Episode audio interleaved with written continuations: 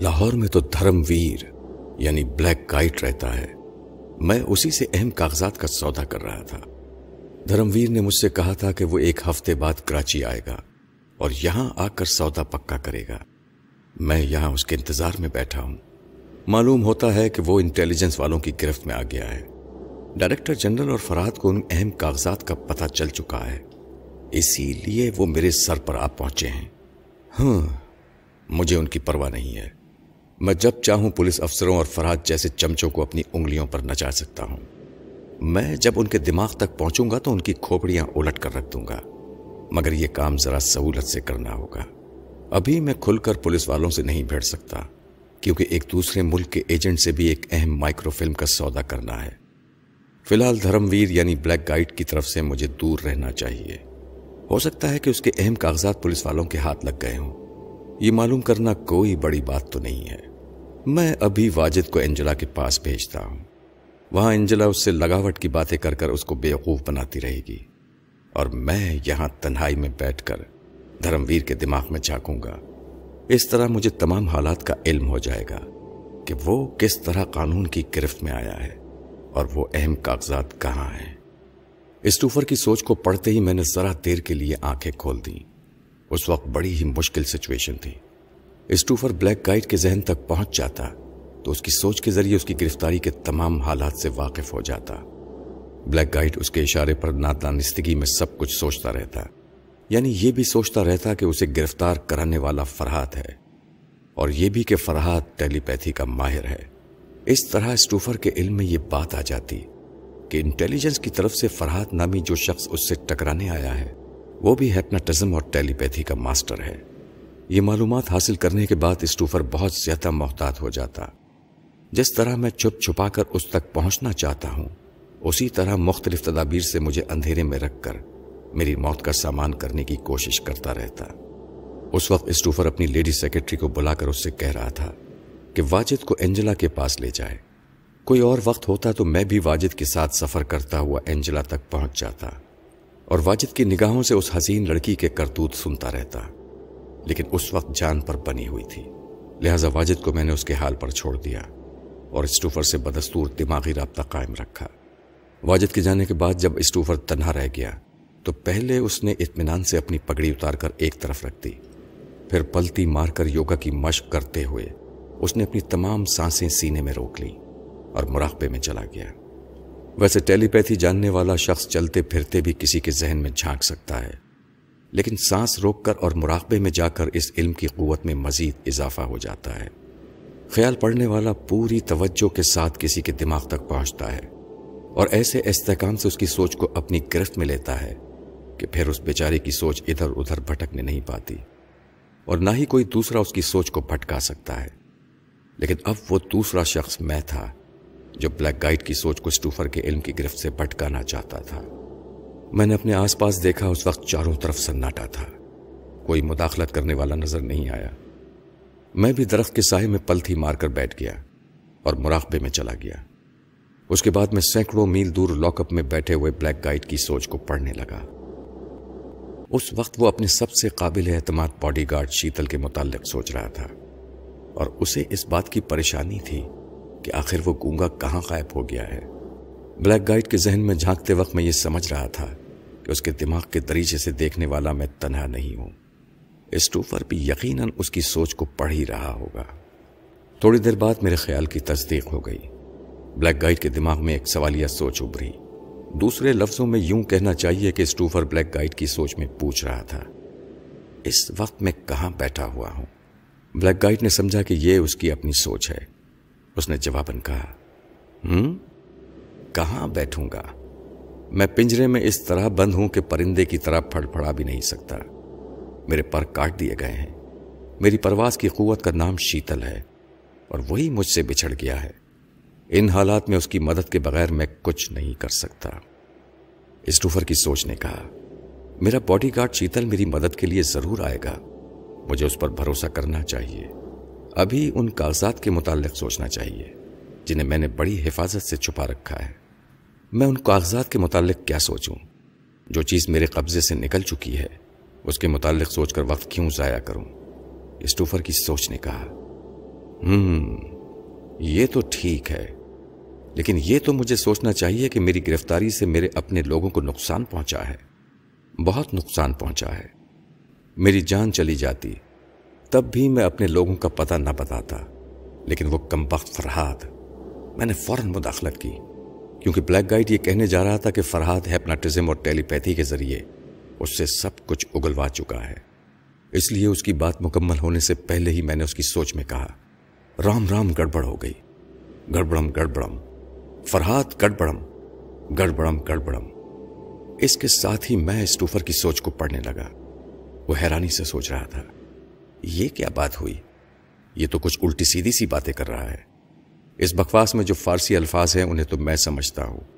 اس لیے کہ میں فارسی زبان جانتا ہوں۔ لیکن یہ گڑبڑم اور فرہادم شاید سنسکرت زبان ہے۔ یہ سوچنے کے بعد اسٹوفر نے پھر بلیک گائیڈ کی سوچ میں کہا، میں کیسی بکواس کر رہا ہوں؟ میں شاید فرحاد کے متعلق کچھ کہتے کہتے بکواس کرنے لگا تھا۔ مجھے ابھی فرحاد کے متعلق سوچنا چاہیے۔ بلیک گائیڈ نے پریشان ہو کر ایک ہاتھ سے اپنی پیشانی کو رگڑتے ہوئے کہا، واقعی ابھی مجھے کیا ہو گیا تھا؟ معلوم ہوتا ہے کہ وہ فرحاد کہیں بیٹھا ہوا میرے ذہن میں۔ میں نے پھر بلیک گائٹ کے دماغ میں ہلچل مچائی۔ گڑبڑم فرہادم نے میرے ذہن میں کانٹے بھر دیے ہیں۔ اس نے مجھے ایسی ذہنی اذیتیں پہنچائی ہیں کہ میں اکثر سوچتے سوچتے گڑبڑا جاتا ہوں۔ گڑبڑم فرہادم میرا دماغ گڑبڑا گیا ہے۔ میں گڑبڑ گڑبڑ ہو گیا ہوں۔ نہ جانے میرا کیا انجام ہونے والا ہے۔ اس کی سوچ پڑھ کر اسٹوفر سوچ میں پڑ گیا۔ آخر بلیک گائٹ جیسے ذہین آدمی کو کیا ہو گیا ہے؟ وہ بلیک گائٹ سے مل چکا تھا۔ اس کی ذہانت سے بے حد متاثر ہوا تھا۔ اب اس کی الٹی سیدھی سوچیں پڑھ کر یہ سمجھنے پر مجبور ہو گیا کہ اس ملک کے انٹیلیجنس والے بہت چالاک ہیں۔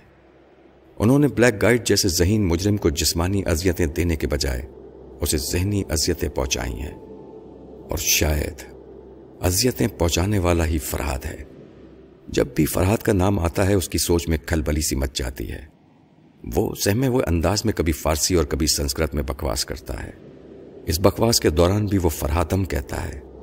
یعنی وہ اذیتیں دینے والا فرہاد اتنا خطرناک اور ظالم ہے کہ اس کے نام سے مجرم کانپ جاتے ہیں۔ یہ سوچنے کے بعد اس نے آزمائشی طور پر پھر دو تین بار بلیک گائٹ کی سوچ کے ذریعے اپنی طرف مائل کرنا چاہا۔ میں محتاط بیٹھا ہوا تھا۔ جب بھی بلیک گائٹ کی سوچ میں میرا نام آتا، میں فوراً ہی اس کی سوچ میں انتشار پیدا کر دیتا۔ آخر اسٹوفر نے تھک ہار کر یہ سمجھ لیا کہ وہ بلیک گائٹ کے پرگندہ ذہن سے اہم معلومات حاصل نہیں کر سکے گا۔ لہٰذا اس نے بلیک گائٹ سے دماغی رابطہ توڑ دیا۔ میں نے بھی اطمینان کی سانس لی۔ بلیک گائٹ کو چھوڑ کر پھر اسٹوفر کے ذہن میں جھانکنے لگا۔ اسٹوفر گہری سوچ میں ڈوبا ہوا تھا۔ اس وقت اس کی سوچ کا ہیرو میں تھا۔ کچھ تو واجد نے یہ کہہ کر میری اہمیت جتائی تھی کہ ڈائریکٹر جنرل فرحات کے مشورے پر چلتے ہیں۔ اس کے بعد بلیک گائٹ کے دماغی کھنڈر میں جھانکنے کے بعد اس حیثیت میں میری اہمیت بڑھ گئی تھی کہ میں ظالم بھی ہوں اور خطرناک بھی۔ بلیک گائٹ جیسے ذہین مجرموں کو ذہنی اذیت دینے کے طریقے جانتا ہوں۔ اب وہ میرے ہی متعلق سوچ رہا تھا۔ اتنا تو اسے معلوم ہو چکا تھا کہ میں اسی شہر میں آ گیا ہوں، بلکہ اس کی کوٹھی کے قریب آ گیا ہوں۔ اس نے میری اس حرکت سے بھی یہ نتیجہ نکالا کہ میں اس کی کوٹھی کے قریب آ کر بھی اس کے سامنے نہیں آیا۔ واجد کو اعلی کار بنا کر بھیج دیا۔ پھر اس نے سوچا کہ فراد آخر کب تک محتاط رہے گا۔ ایک بار میں اسے دیکھ لوں تو ٹیلی پیتھی کے ذریعے اس کے دماغ کو اپنے کنٹرول میں کر لوں گا۔ اب مجھے سب سے پہلے یہی کوشش کرنی چاہیے کہ میں کس طرح فرحت کو ایک نظر دیکھ سکتا ہوں۔ تھوڑی دیر تک سوچتے رہنے کے بعد اسے شیتل کی یاد آئی۔ اس نے سوچا کہ بلیک گائیڈ کا باڈی گارڈ شیتل یقیناً فرحت کو جانتا ہوگا۔ ہو سکتا ہے کہ اس کے ذریعے کچھ معلومات حاصل ہو جائیں۔ یہ سوچتے ہی وہ پھر مراقبے میں گیا اور شیتل سے ذہنی رابطہ قائم کرنے لگا۔ میں اس سے پیچھے کیسے رہ سکتا تھا؟ اس کے ساتھ ہی میں بھی شیتل کے ذہن میں جھانکنے لگا۔ وہاں بھی تھوڑی دیر تک اسٹوفر اس گونگے کی سوچ کو کنگھالتا رہا، لیکن میں نے شیتل کی اپنی سوچ کو یہ موقع نہیں دیا۔ کہ وہ اسٹوفر کے لیے معلومات فراہم کر سکے۔ میں نے شیتل کی سوچ میں ہر بار اسے یہی جواب دیا کہ وہ فرحت کے متعلق کچھ نہیں جانتا ہے۔ اسٹوفر شیتل سے بھی مایوس ہو کر اب واجد کے متعلق سوچنے لگا، کیونکہ واجد ہی ایسا تھا جس کے ذریعے وہ مجھ تک پہنچ سکتا تھا۔ اس بار اسٹوفر نے اپنی بیٹی اینجلا سے دماغی رابطہ قائم کیا۔ اینجلا اس وقت واجد کے ساتھ بڑے ہی محبوبانہ انداز میں باتیں کر رہی تھی۔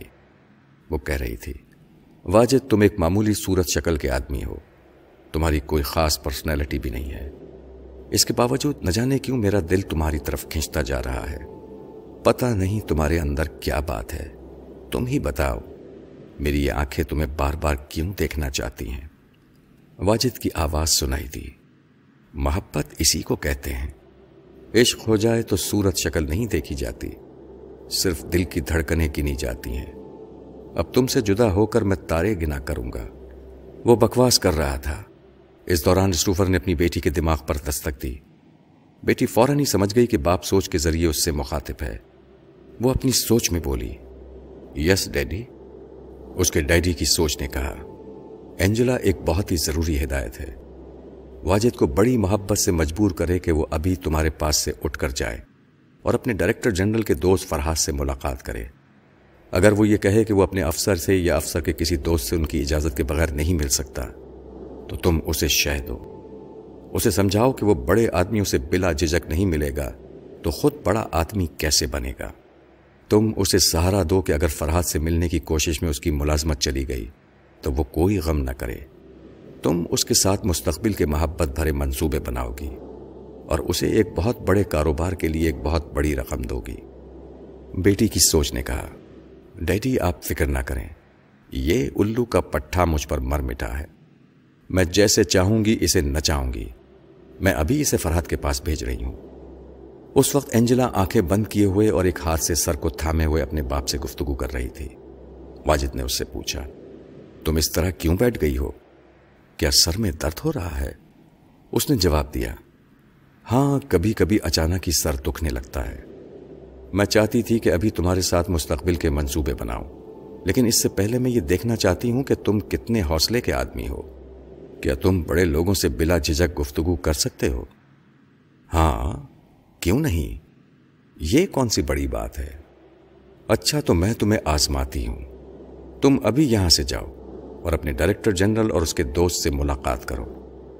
واجد نے جھجکتے ہوئے کہا، ڈائریکٹر جنرل نے مجھے حکم دیا ہے کہ میں اس کوٹی سے نکل کر سیدھا دفتر چلا جاؤں۔ وہ لوگ تو شاید ہوٹل کے کمرے میں آرام کرنے چلے گئے ہوں گے۔ ان کی اجازت کے بغیر میں وہاں جا کر ان سے ملاقات نہیں کر سکتا۔ اینجلا نے کہا، اسی کو چھوٹا پن کہتے ہیں۔ تم اس لیے احساس کمتری میں مبتلا ہو کہ تم ان کے ملازم ہو۔ لیکن میری محبت کی ایک شرط یہ ہے کہ تم خود کو کسی کا ملازم نہ سمجھو۔ آج سے تم کہیں ملازمت نہیں کرو گے۔ میں تمہیں اتنی بڑی رقم دوں گی کہ تم اپنی تمام مجبوریوں اور محتاجیوں کو بھول جاؤ گے۔ لیکن اس کے لیے بھی ایک شرط ہے کہ پہلے تم بڑے لوگوں کے سامنے سر اٹھا کر بات کرنا سیکھو۔ اسی لیے میں تمہیں آزمائش کے طور پر کہہ رہی ہوں کہ اب تک تم جن لوگوں کو بڑا سمجھتے رہے ہو، پہلے انہی کے پاس جا کر خاص طور پر ڈائریکٹر جنرل اور فرحاد کے سامنے پہنچ کر ان کے منہ پر کہو کہ تم یہ حقیر سی ملازمت نہیں کرو گے۔ واجد سوچنے لگا، یہ اینجلا پہلی ہی ملاقات میں میری ہو گئی ہے اور مجھے اپنے ساتھ ایک شاندار زندگی گزارنے کے مشورے دے رہی ہے۔ آج سے میری زندگی کا رخ بدل رہا ہے۔ اور جبکہ مجھے ملازمت چھوڑنی ہے، تو پھر ڈائریکٹر جنرل اور فرحاد کے سامنے چچکنا کیسا؟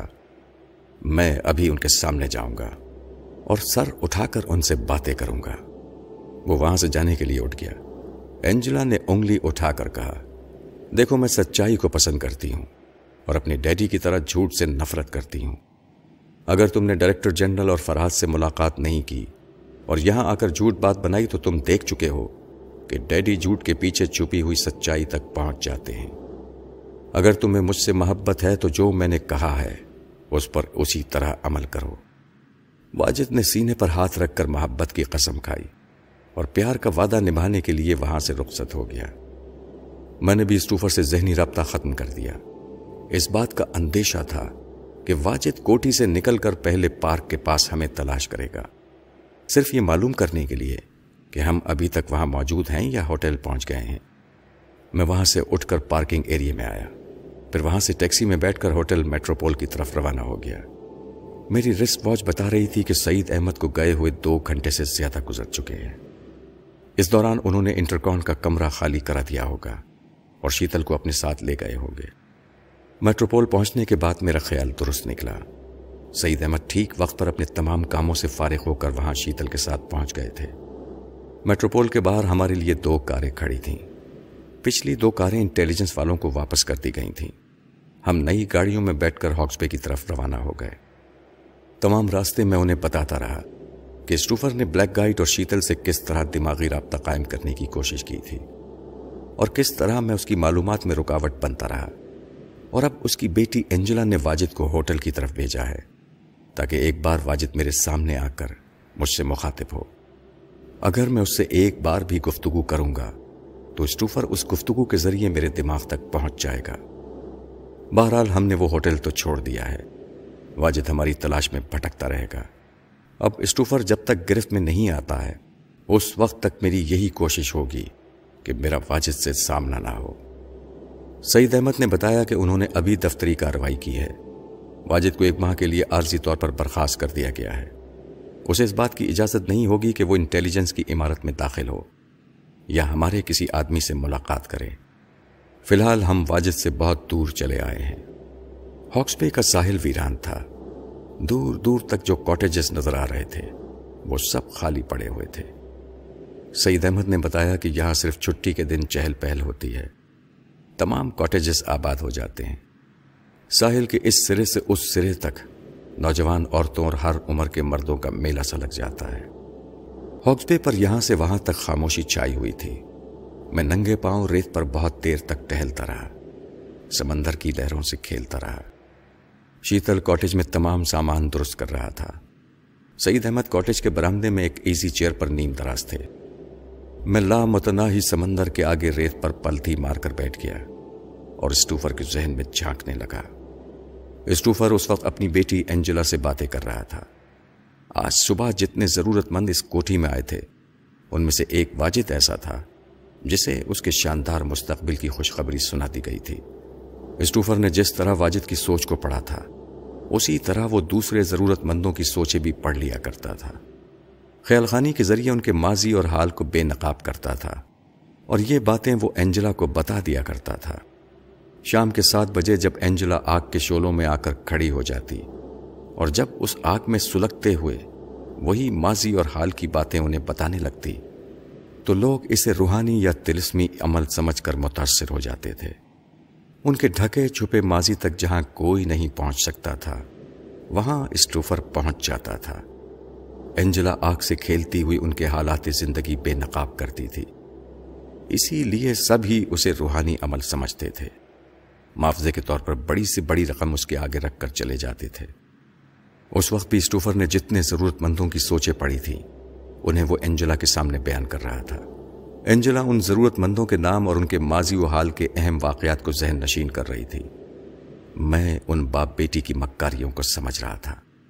چپ چاپ ان کی باتیں سن رہا تھا۔ کاروباری باتیں کرنے کے بعد ان کے درمیان دوسری اہم باتیں شروع ہو گئیں۔ وہ اہم باتیں یہ تھیں کہ اینجلا کے عاشقوں کی فہرست میں کتنے خاص آدمیوں کے نام شامل ہیں۔ ایسے خاص آدمی جو بے انتہا دولت مند ہو اور اینجلا کی مسکراہٹ پر ہیرے جواہرات پیش کر دیں یا ایسے اہم آدمی جو وزارت خارجہ کے بہت بڑے عہدے دار ہوں اور اینجلا کے لیے اس ملک کے اہم راز فاش کر دیں عاشقوں کی اس فہرست میں انہوں نے سمت بخاری کو ترجیح دی تھی۔ سمت بخاری سیکریٹ میں ہیڈ کلرک تھا۔ تمام اہم فائلیں اس کی نظروں سے گزرتی رہتی تھیں۔ اینجلا اس پر دل و جان سے عاشق ہو گئی تھی۔ آج رات دس بجے ہوٹل سویٹ ڈریم میں اس نے سمت بخاری کو ڈنر کے لیے بلایا تھا۔ وہاں ڈنر پارٹی بھی تھی اور ڈانس بھی تھا۔ شراب کی بوتلیں بھی کھلنے والی تھیں۔ جہاں رنگا رنگی میں سمت بخاری سے بہت سی اہم باتیں اگلوانی تھیں۔ اس پروگرام کے متعلق گفتگو کرنے کے بعد اسٹوفر واجد سے دماغی رابطہ قائم کرنے لگا۔ وہ معلوم کرنا چاہتا تھا کہ واجد مجھ تک پہنچنے میں کامیاب ہوا ہے یا نہیں۔ اسے دماغی رابطہ قائم کرنے کے بعد اسٹوفر کو پتا چلا کہ وہ میری تلاش میں فضول بھٹک رہا ہے۔ واجد کی سوچ نے بتایا کہ ڈائریکٹر جنرل اور فرحاد ہوٹل انٹرکانٹ چھوڑ کر چلے گئے ہیں۔ وہ معلومات حاصل کرنے کے لیے انٹیلیجنس کے دفتر گیا تھا، لیکن وہاں معلوم ہوا کہ اسے ایک پچھلی غلطی کی بنا پر ایک ماہ کے لیے ملازمت سے برخاست کر دیا گیا ہے۔ جب تک اس کی ملازمت بحال نہیں ہوگی، اس وقت تک اسے دفتر میں قدم رکھنے کی بھی اجازت نہ ہوگی۔ یہی وجہ ہے کہ وہ دفتر جا کر بھی ڈائریکٹر جنرل اور فرحات کے متعلق معلومات حاصل نہیں کر سکتا تھا کہ وہ کہاں گئے ہیں۔ اسی شہر میں ہیں یا لاہور واپس چلے گئے ہیں؟ اسٹوفر نے اس کی طرف سے مایوس ہو کر انجلا سے کہا، فرحات کا اچانک غائب ہو جانا کیا عجیب سی بات نہیں ہے؟ صبح وہ ہماری کوٹھی تک آیا تھا اور ہمارے اطراف جال بچھا رہا تھا۔ لیکن واجد کے یہاں سے جانے کے بعد اس نے اچانک ہی میرے خلاف ساری سرگرمیاں ختم کر دیں۔ میں یہ یقین نہیں کروں گا کہ وہ میرا خیال چھوڑ کر یہاں سے واپس چلا گیا ہے۔ وہ بہت زیادہ محتاط اور چالاک معلوم ہوتا ہے۔ یہ بات بھی عجیب سی لگتی ہے کہ آج ہی واجد کو اس کی کسی غلطی کی بنا پر ملازمت سے برخاست کر دیا گیا ہے۔ اینجلا نے کہا ڈیڈی فرحاد جس طرح احتیاطی تدابیر کر رہا ہے، اس سے تو یہی ظاہر ہوتا ہے کہ فرحاد کسی طرح ہمارے منصوبوں سے واقف ہو گیا ہے۔ اچانک ہوٹل چھوڑ دینا، واجد سے قطع تعلق کر لینا، اس بات کی دلیل ہے کہ اسے واجد پر شبہ ہو گیا ہے کہ واجد ہمارا اعلی کار بن چکا ہے۔ یہی میں سوچ رہا تھا، لیکن یہ سمجھ میں نہیں آتا کہ اسے یہ کس طرح معلوم ہو گیا۔ کہ ہم واجد کو اپنا اعلی کار بنا رہے ہیں۔ ڈیڈی، مجھے تو یوں لگتا ہے جیسے وہ بھی خیالوں کو پڑھنا جانتا ہے۔ کیسی احمقانہ باتیں کرتی ہو۔ ایسے پسماندہ ملک میں جہاں تعلیم اور سوچ بوجھ کی کمی ہو، وہاں یہ سوچا بھی نہیں جا سکتا کہ ٹیلی پیتھی کے علم میں میرے ہم پلہ کوئی اور ہوگا۔ یہاں کے بک اسٹالوں میں ٹیلی پیتھی کے متعلق ابتدائی کتابیں نظر آتی ہیں۔ ان کتابوں سے علم کی گہرائی تک نہیں پہنچا جا سکتا۔ پھر یہ کہ اس علم کو سیکھنے کے دوران ننانوے فیصد لوگ مایوسی کا شکار ہو جاتے ہیں۔ اس علم کو حاصل کرنے کی کوششیں احمقانہ نظر آتی ہیں یا پھر وہ ذہنی انتشار میں مبتلا ہو جاتے ہیں۔ اتنی بڑی دنیا میں اس علم کو جاننے والے صرف دو چار ہی ہو سکتے ہیں۔ مجھے یقین نہیں آتا کہ ان دو چار میں فرحات کا نام بھی ہو سکتا ہے۔ اس کی معلومات کے ذرائع کچھ اور ہیں۔ اگر ایک بار مجھے اس کے دماغ میں جھانکنے کا موقع مل جاتا تو میں اس کی رگ رگ کو سمجھ لیتا۔ بہرحال وہ مجھ سے کب تک بھاگے گا؟ میں جلد ہی اسے گھیر لوں گا۔ انجلا نے کہا، واجد ناکام ہونے کے بعد یہاں آ رہا ہوگا۔ آپ بتائیں کہ اس کے ساتھ کیسا سلوک کیا جائے۔ ابھی تو اس سے محبت ہی سے پیش آنا چاہیے۔ اسے فرحت کی تلاش میں لگائے رکھنا چاہیے۔ ہو سکتا ہے کہ اتفاق یا کبھی فرحت سے سامنا ہو جائے۔ وہ آئے تو اسے صبح تک کے لیے ٹال دینا۔ رات نو بجے کے بعد اس سے ملاقات کرنا مناسب نہیں ہے، کیونکہ دس بجے کے بعد تم سمت بخاری سے عشق کرو گی۔ وہ بہت دیر تک اپنے مطلب کی باتیں کرتے رہے۔ میں ریت سے اٹھ کر کاٹیج کے برامدے میں آیا۔ سعید احمد سمجھ رہے تھے کہ میں خیال خانی میں مصروف ہوں۔ میرے قریب آتے ہی انہوں نے پوچھا، کہو، کیا خبر ہے؟ میں نے ان کے سامنے کرسی پر بیٹھتے ہوئے کہا، یہاں کے سیکریٹ میں ایک ہیڈ کلرک ہے۔ اس کا نام سمت بخاری ہے۔ وہ انجلا کے عشق میں گرفتار ہو گیا ہے۔ وہ تیز ترار حسینہ اسے بے وقوف بنا رہی ہے۔ آج رات ہوٹل سویٹ ڈریم میں اس نے سمت بخاری کو ڈنر کے لیے مدعو کیا ہے۔ سمت بخاری کی نظروں سے سیکٹریٹ کی اہم فائلیں گزرتی رہتی ہیں۔ اینجلا ان فائلوں کے متعلق معلومات حاصل کرے گی۔ سعید احمد نے کہا اچھا ہوا کہ ہمیں یہ بات پہلے ہی معلوم ہو گئی۔ ہم سمت بخاری کو وہاں جانے سے روک دیں گے۔ میں نے کہا، اس سے کیا فائدہ حاصل ہوگا؟ ہمارے ہوٹل چھوڑنے اور واجد سے قطع تعلق کرنے کے باعث اسٹوفر حیران ہے کہ ہم ایسی احتیاط کیسے برت رہے ہیں اور یہ کہ ہمیں ان کے منصوبے کا علم کیسے ہو جاتا ہے۔ اینجلا شبہ ظاہر کر چکی ہے کہ شاید میں بھی ٹیلی پیتھی جانتا ہوں، لیکن اسٹوفر کو اس بات کا یقین نہیں ہے۔ اب اگر سمت بخاری کو وہاں جانے سے روک دیا گیا، تو ان کا شبہ یقین میں بدل جائے گا۔ وہ باپ بیٹی جو کرنا چاہتے ہیں انہیں کھل کر اپنے منصوبے کے متعلق کام کرنے دیجیے ہم بھی آج رات دس بجے وہاں جائیں گے۔ لیکن آج کے بعد ہمارا نام فرحاد اور سعید احمد نہیں ہوگا۔ میں اپنے آپ کو شہزاد کہوں گا۔ آپ اپنا نام بتائیں۔ سعید احمد نے سوچتے ہوئے کہا، میرا نام میرا نام مراد علی ہوگا۔ ٹھیک ہے، ہم ایک دوسرے کو اسی نام سے مخاطب کیا کریں گے۔ حتیٰ کہ ہم اپنی تنہائی میں بھی جب اپنے متعلق سوچیں گے، تو میں خود کو شہزاد کے طور پر سوچوں گا۔ آپ بھی ہر حال میں سوتے جاگتے خود کو مراد علی کے نام سے یاد کریں گے۔ اگر آپ نے سوچنے کے دوران بھول سے بھی خود کو سعید احمد یا ڈائریکٹر جنرل کہا، تو اسٹوفر ہماری اصلیت تک پہنچ جائے گا۔ کیونکہ ہم نہیں جانتے کہ وہ کس وقت اچانک ہی ہمارے دماغوں میں جھانکنے لگے گا۔ ہوٹل سویٹ ڈریم میں واجد سے سامنا ہونے کا اندیشہ نہیں ہے۔ اس لیے اینجلا اسٹوفر سے ہمارا سامنا ہوگا تو اسٹوفر اس وقت تک ہماری اصلیت کو نہیں پہنچ سکے گا جب تک کہ ہم اپنے دماغ میں چپ چاپ اپنی اصلیت کے متعلق نہ سوچیں۔ سعید احمد نے کہا، فرحات، سوچ پر کنٹرول کرنا بہت مشکل ہے۔ انسان اکثر خیالات کی دن میں بے اختیار نہ جانے کیا کیا سوچتا چلا جاتا ہے۔ سوچنا ایک ایسا نشہ ہے کہ انسان بیداری کے عالم میں بھی ہوش سے بیگانہ ہو جاتا ہے۔ جب وہ خیالات سے چونکتا ہے تو وہ خود یہ نہیں کہہ سکتا کہ وہ چند منٹ تک کیوں سوچتا رہا تھا۔ انسان لاکھوں روپے انگلیوں پر گن سکتا ہے، لیکن اپنی سوچ کے ایک پوائنٹ کو بھی یاد نہیں کر سکتا۔ میں یہ کہنا چاہتا ہوں کہ مجھے آپ پر یقین نہیں ہے۔ پتہ نہیں اسٹوفر کیسے کیسے ہتھ کنڈوں سے میری مثبت سوچ بن کر میرے ذہن کو کنگالنے کی کوشش کرے گا۔ تم سوچ نگر کے شہزادے ہو اور ذہنی قلع بازیوں کو اچھی طرح سمجھتے ہو۔ اس کا علم تو تم پر اثر انداز نہیں ہو سکے گا، لیکن کسی نہ کسی طرح مجھے متاثر کر دے گا۔ اس لیے میں ان کا سامنا نہیں کرنا چاہتا۔ تم تنہا وہاں جاؤ، میں تمہاری حفاظت کے لیے تم سے دور رہوں گا۔ میں نے کہا، حفاظت کا سوال ہی نہیں پیدا ہوتا، کیونکہ وہاں نہ تو کوئی جھگڑا ہوگا اور نہ ہی میں انہیں اپنی اصلیت تک پہنچنے کا موقع دوں گا۔ میں تو وہاں ایک اجنبی کی حیثیت سے جاؤں گا اور اینجلا سے دلچسپی لے کر ایک عاشق کا رول ادا کروں گا۔ آپ یوں سمجھ لیں کہ میں خود انہیں اشارے دے رہا ہوں کہ وہ مجھے شکار کریں۔ میں ایک ایسے چور اور لاک بریکر بن کر جاؤں گا جو بڑی بڑی آہنی تجوریوں کے ناقابل فہم تالے کھول دیتا ہے، جو باہر سوسائٹی میں ایک رئیس اعظم بن کر رہتا ہے۔ اسٹوفر جیسے مجرم کو مجھ جیسے بڑے چور کی یقیناً ضرورت ہوگی۔ وہ ہیپناٹزم یا ٹیلی پیتھی کے ذریعے مجھ سے ضرور رابطہ کرے گا۔ اور مجھے اعلی کار بنانے کی کوشش کرے گا۔ آپ نے صحیح فیصلہ کیا ہے کہ آپ کو وہاں نہیں جانا چاہیے۔ آپ یہاں آرام کریں۔ میں تنہا ان سے نمٹ لوں گا۔ دوسری بات یہ کہ شیتل کی موجودگی یہاں غیر ضروری ہے۔ اگر کبھی اتفاق سے اس کا سامنا ہو گیا، تو وہ شیتل کے ذریعے بھی ہماری اصلیت تک پہنچ جائے گا۔ سعید احمد نے سر لا کر کہا، ٹھیک ہے، میں آج رات کی فلائٹ سے شیتل کو واپس بھیج دوں گا۔ میں چاہتا تھا کہ شیتل لاہور جا کر میرے یہاں قیام کرے۔ اسی لیے پھپی جان کو ایک خط لکھ چکا ہوں کہ شیتل وہاں پہنچے تو وہ بیٹے کی طرح اس کا خیال رکھیں۔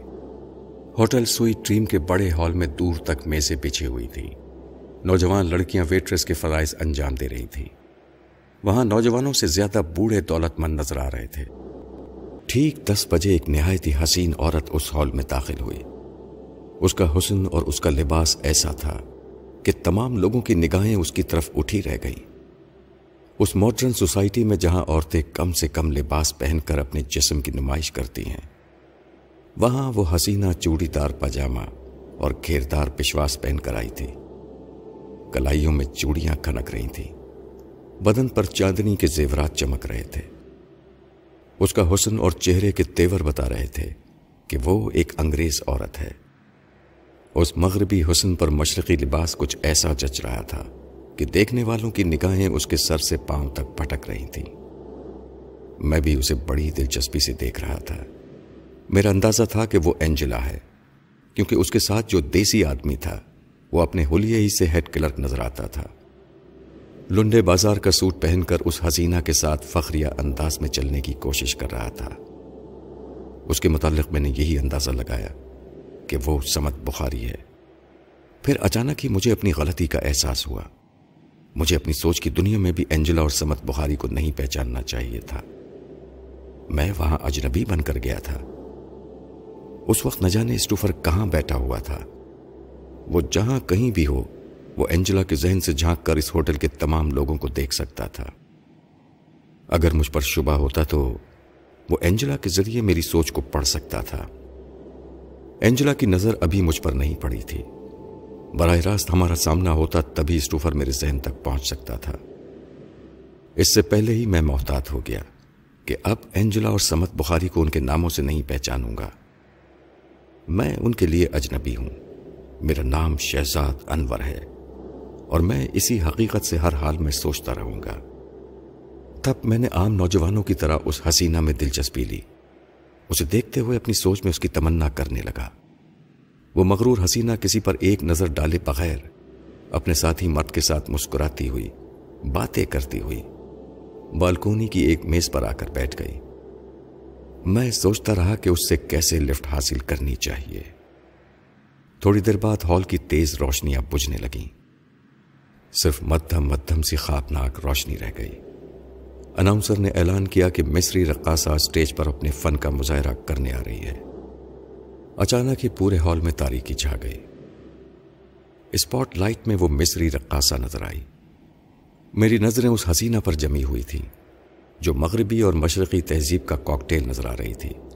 یعنی وہ اینجلا تھی۔ لیکن اسے میں اینجلا کے نام سے نہیں سوچ رہا تھا۔ اسے ایک اجنبی دوشیزہ سمجھ کر اس سے لفٹ حاصل کرنے کا کوئی بہانہ تلاش کر رہا تھا۔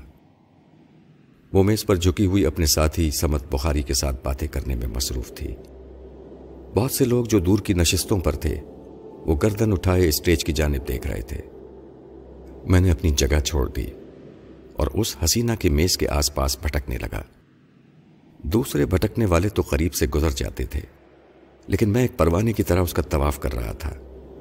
بار بار اسے دیکھ رہا تھا۔ جیسے پیدا ہونے کے بعد پہلی بار کسی حسین عورت کو دیکھ رہا ہوں۔ اس کے ساتھ ہی مرد نے ایک بار میری جانب ناگواری سے دیکھا۔ اس کے ساتھ ہی اس حسینہ کی نگاہیں میری جانب اٹھ گئیں۔ نگاہیں ٹکراتے ہی میں نے سوچا، کتنی خوبصورت لڑکی ہے۔ کاش میں کسی طرح اس سے دوستی کروں۔ میں جان بوجھ کر عاشقانہ انداز میں ایسی باتیں سوچ رہا تھا۔ مجھے یقین تھا کہ اس وقت اسٹوفر اپنی بیٹی کی سوچ کو پڑھ رہا ہے۔ اور وہ باتیں سن رہا ہے جو سمت بخاری اس سے کر رہا تھا۔ اب چونکہ انجلا کی نگاہیں مجھ سے ٹکرا رہی تھیں اور وہ ایک ٹک میری آنکھوں میں دیکھے جا رہی تھی، میں یہ سمجھ رہا تھا کہ اب اسٹوفر میری سوچ کو پڑھ رہا ہے۔ میں ٹیلی پیتھی جانتا ہوں۔ اگر میں اسٹوفر کی جگہ ہوتا تو میں بھی یہی کرتا۔ اسی لیے اسٹوفر کی چال کو سمجھنا میرے لیے بہت آسان ہو گیا تھا اور میں اسی کے مطابق عمل کر رہا تھا۔ میرا خیال غلط نہیں تھا، کیونکہ اینجلا کی نگاہوں سے نگاہیں ملاتے ہی میں بھی اس کی سوچ کو پڑھنے لگا تھا۔ مجھے اس کی سوچ میں اسٹوفر کا سوال سنائی دے رہا تھا۔ وہ پوچھ رہا تھا، یہ کون ہے اینجلا تم نے جیسے ہی اس کی جانب دیکھا، میں اس کی سوچ کو پڑھنے لگا تھا۔ اس کی سوچ بتا رہی ہے کہ وہ تمہارے حسن سے متاثر ہو کر تمہاری قربت حاصل کرنے کی تمنا کر رہا ہے۔ اتنے میں سمت بخاری نے اپنے غصے پر قابو پاتے ہوئے مجھ سے کہا، مسٹر، اب یہاں آ کر کیوں کھڑے ہو گئے ہیں؟ کہیں بیٹھ جائیے۔ میں نے بڑی بے شرمی سے شکریہ ادا کرتے ہوئے اینجلا کے قریب ہی ایک کرسی کھسیٹ کر بیٹھ گیا۔ سمت بخاری نے چلا کر کہا، یہ کیا بدتمیزی ہے؟ میں نے کہا کہ اس میں بدتمیزی کی کیا بات ہے؟ آپ نے فراخ دلی سے کہا تھا کہ کہیں بیٹھ جائیے۔ لہذا یہاں جگہ خالی دیکھ کر میں بیٹھ گیا ہوں۔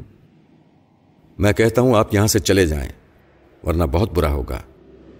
یہ کہہ کر اس نے اینجلا کی جانب دیکھا، تاکہ وہ بھی میرے بیٹھنے پر اعتراض کرے۔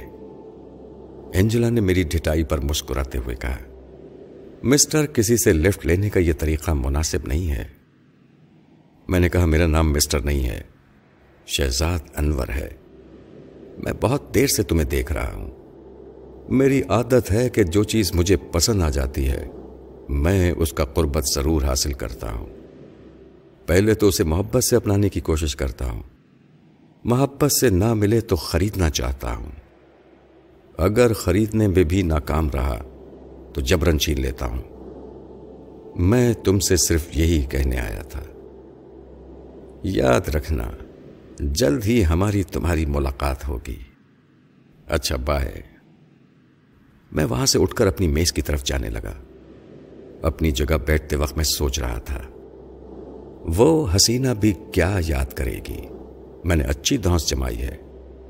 میرا نام بھی شہزاد انور ہے۔ میں تو بڑی بڑی تجوریوں کے آہنی تالے کھول کر دوسروں کی چھپائی ہوئی دولت حاصل کر لیتا ہوں۔ اور یہ دوشیزہ تو ایک کھلی ہوئی تجوری کی طرح میرے سامنے رکھی ہے۔ میں چپ چاپ اسے حاصل کر سکتا ہوں۔ لیکن اس کے ساتھ وہ بے وقوف سا آدمی کون ہے؟ نہ صورت ہے، نہ شکل ہے، نہ کوئی پرسنالٹی ہے۔ پھر بھی یہ دوشیزہ اس سے باتیں کیے جا رہی ہے۔ مجھے تو کچھ دال میں کالا نظر آ رہا ہے۔ میں خود ہیرا پھیری کی زندگی گزارتا ہوں۔ اس لیے ہیرا پھیری کرنے والوں کو اچھی طرح پہچانتا ہوں۔ شاید وہ بے وقوف سا آدمی کسی خاص اہمیت کا حامل ہے، یا تو وہ بہت زیادہ دولت مند ہے۔ یا پھر کسی دوسرے لحاظ سے اہم ہے۔ اور یہ دوشیزہ بھی میری ہی طرح کوئی مجرمانہ زندگی گزار رہی ہوگی اور اس اہم شخص سے کوئی فائدہ حاصل کرنا چاہتی ہوگی۔ اگر واقعی ایسی بات ہے تو یہ خام خواہ ایسا ڈرامہ کھیل رہی ہے۔ ایک بار میری آغوش میں آ کر یہ اپنی آرزو بیان کر دے تو میں اس شخص کو اس کی ساری اہمیتوں کے ساتھ اٹھا کر اس کے گھر پہنچا دوں گا۔ میں اس وقت ایک چور اور ایک لاک بریکر شہزاد انور بن کر سوچ رہا تھا۔ فرات علی تیمور کی شخصیت کو بالکل ہی بھلا دیا تھا۔ ایسے وقت جب شہزاد انور بنا سوچ رہا تھا، تو اچانک ہی میں نے اپنے دماغ میں ایک کھٹکا سے محسوس کیا۔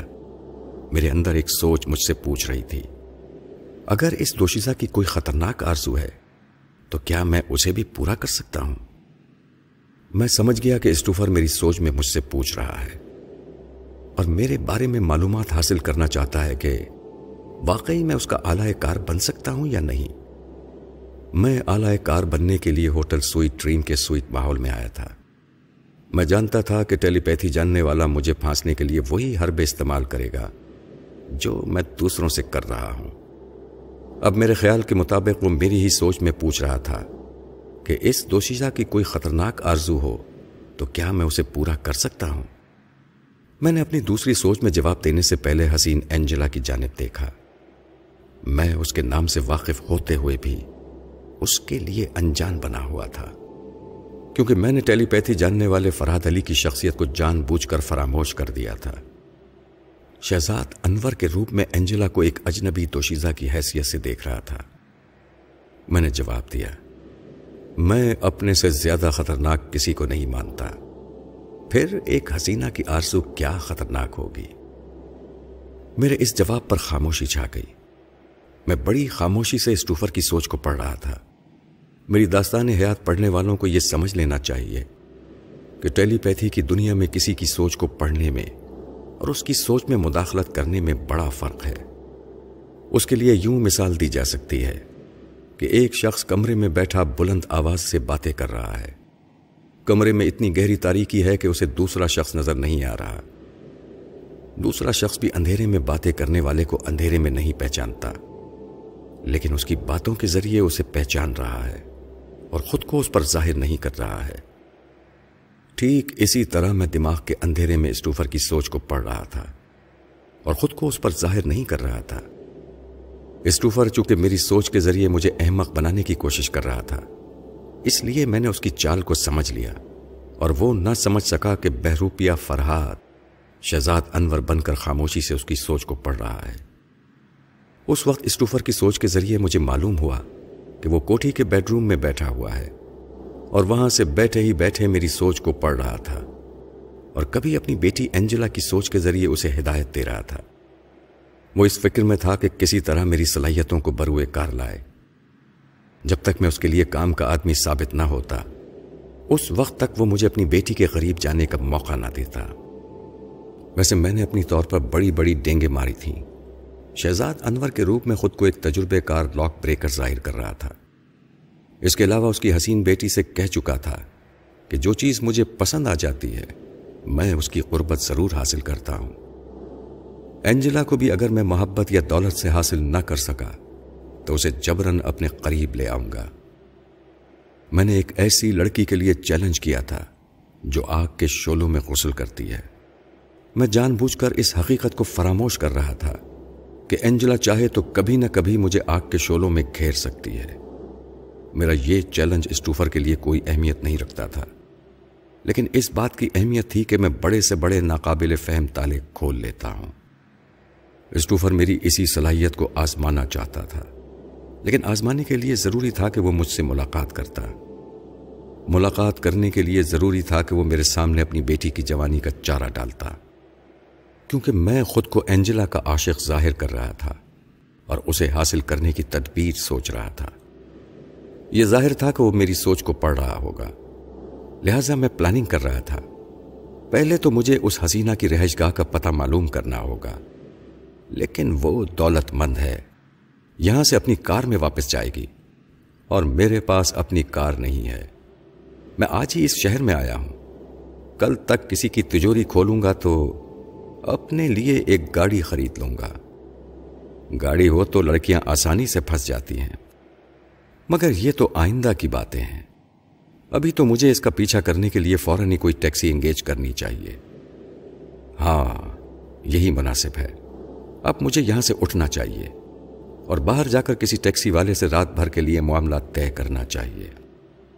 یہ سوچتے ہی میں اپنی جگہ سے اٹھ گیا۔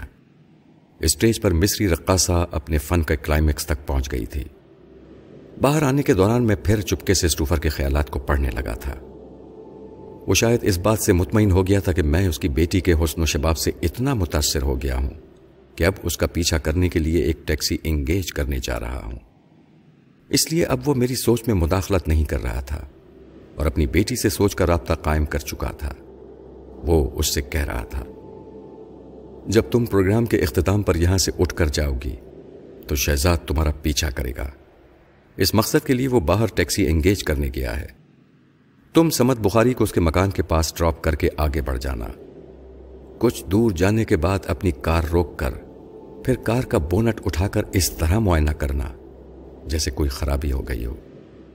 شہزاد ٹیکسی سے اتر کر یقیناً تمہاری مدد کے لیے آئے گا۔ اس کے بعد اسے پھانسنے کا کام تمہارا ہے۔ میں چاہتا ہوں کہ تم اسے کوٹھی میں لے آؤ۔ تمہارے لیے یہ کام مشکل نہیں ہوگا۔ Yes, daddy. ایسے نوجوانوں کو بے وقوف بنانا کوئی مشکل کام نہیں ہے۔ ایسی صورت میں جبکہ وہ مجھے دیکھتے ہی حماقت میں یعنی محبت میں مبتلا ہو گئے ہوں۔ اسٹوفر نے پوچھا، اب یہ بتاؤ سمت بخاری کیا کہتا ہے؟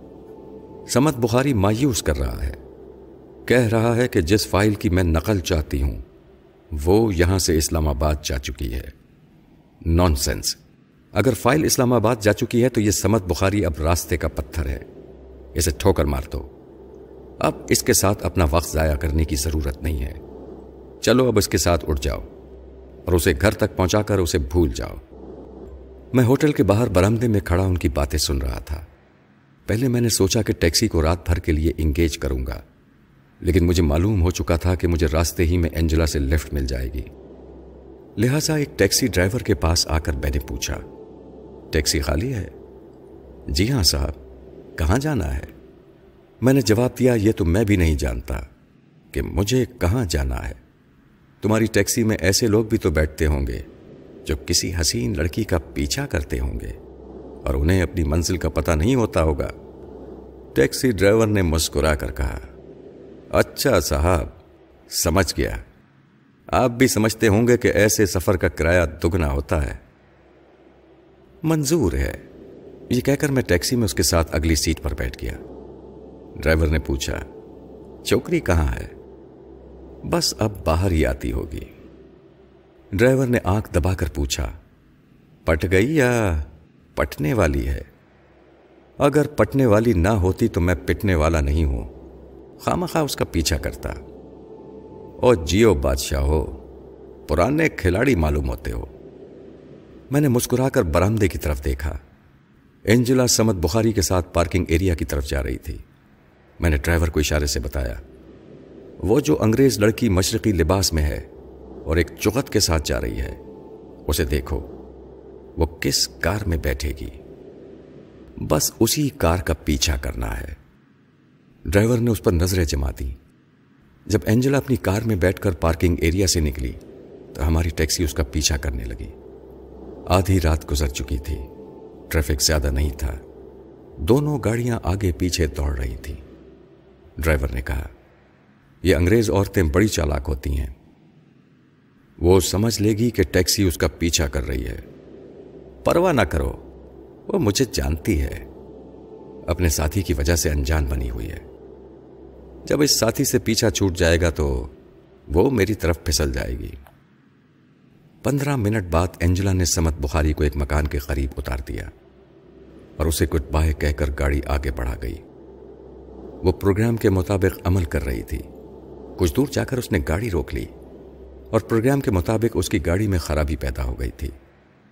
ٹیکسی ڈرائیور نے گاڑی کو روکتے ہوئے کہا، معلوم ہوتا ہے کہ آپ دونوں نے اسی طرح ملنے کا پروگرام بنایا تھا۔ نہیں، یہ محض اتفاق ہے۔ معلوم ہوتا ہے کہ اس کی گاڑی میں کوئی خرابی پیدا ہو گئی ہے۔ وہ کار کا بونٹ اٹھا رہی ہے۔ تم گاڑی قریب لے جا کر روک دو۔ ڈرائیور نے حکم کی تعمیل کی۔ اس نے کار سے ذرا فاصلے پر آ کر ٹیکسی روک دی۔ میں ٹیکسی سے اتر کر اس کے قریب آیا۔ کیا میں آپ کی کچھ مدد کر سکتا ہوں؟ اس نے کار کا بونٹ گراتے ہوئے مسکرا کر کہا، نہیں، میں تمہاری مدد کرنے کے لیے رک گئی ہوں۔ تم نے سوئٹ ڈریم میں کہا تھا کہ اگر میں محبت سے یا دولت سے حاصل نہ ہوئی، تو تم مجھے زبردستی حاصل کر لو گے۔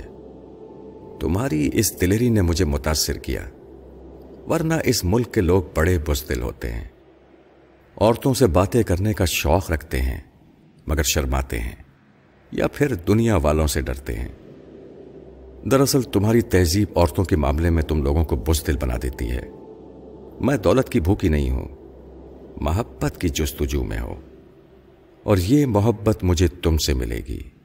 میری گاڑی میں آ جاؤ۔ خدا کا شکر ہے کہ مغربی تہذیب نے تمہاری جیسی عورتوں کو دلیر بنا دیا ہے۔ ورنہ میں مشرقی شرافت کو گلے لگائے۔ نہ جانے کتنے عرصے تک تمہارا پیچھا کرتا رہتا۔ تم لوگ منٹس میں چاند تک ہی نہیں ہر جگہ پہنچ جاتے ہو۔ میں ابھی ٹیکسی والے کو رخصت کرتا ہوں۔ یہ کہہ کر میں ٹیکسی کے پاس آیا اور جیب سے دس دس کے تین نوٹ نکال کر ڈرائیور کی طرف پڑھاتے ہوئے کہا، یہ دگنے سے بھی دگنا کرایہ ہے۔ اب جاؤ یہاں سے۔ میں ڈرائیور کا جواب سنے بغیر اینجلا کی طرف آیا اور اس کے ساتھ اگلی سیٹ پر بیٹھ گیا۔ اینجلا کار اسٹارٹ کر کے سوسائٹی کی طرف جانے لگی۔ میں نے اس سے کہا کہ میں تمہیں بھگا کر لے جانا چاہتا تھا۔ مگر واہ ری قسمت، تم مجھے بھگا کر لے جا رہی ہو۔ کیا میں پوچھ سکتا ہوں کہ تم مجھے کہاں لے جا رہی ہو؟ جہاں میں رہتی ہوں۔ تم فکر نہ کرو۔ میرے ڈیڈی دقیانوسی خیالات کے آدمی نہیں ہیں۔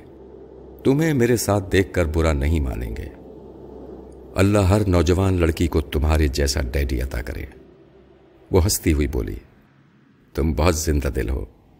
ڈیڈی تم سے مل کر بہت خوش ہوں گے۔ یہ ڈیڈی کب تک ہمارے درمیان رہیں گے؟ جب تک کہ وہ تم سے مطمئن نہ ہو جائیں۔ میرے ڈیڈی بہت بڑے عالم ہیں۔ وہ انسان کا چہرہ دیکھ کر اس کے دل کا حال معلوم کر لیتے ہیں۔ اگر انہیں اطمینان ہو گیا کہ تم سچے دل سے مجھے چاہتے ہو، تو پھر ہماری دوستی پکی ہو جائے گی۔ پھر تو مجھے ابھی سے اپنے چہرے پر شرافت تاری کر لینی چاہیے۔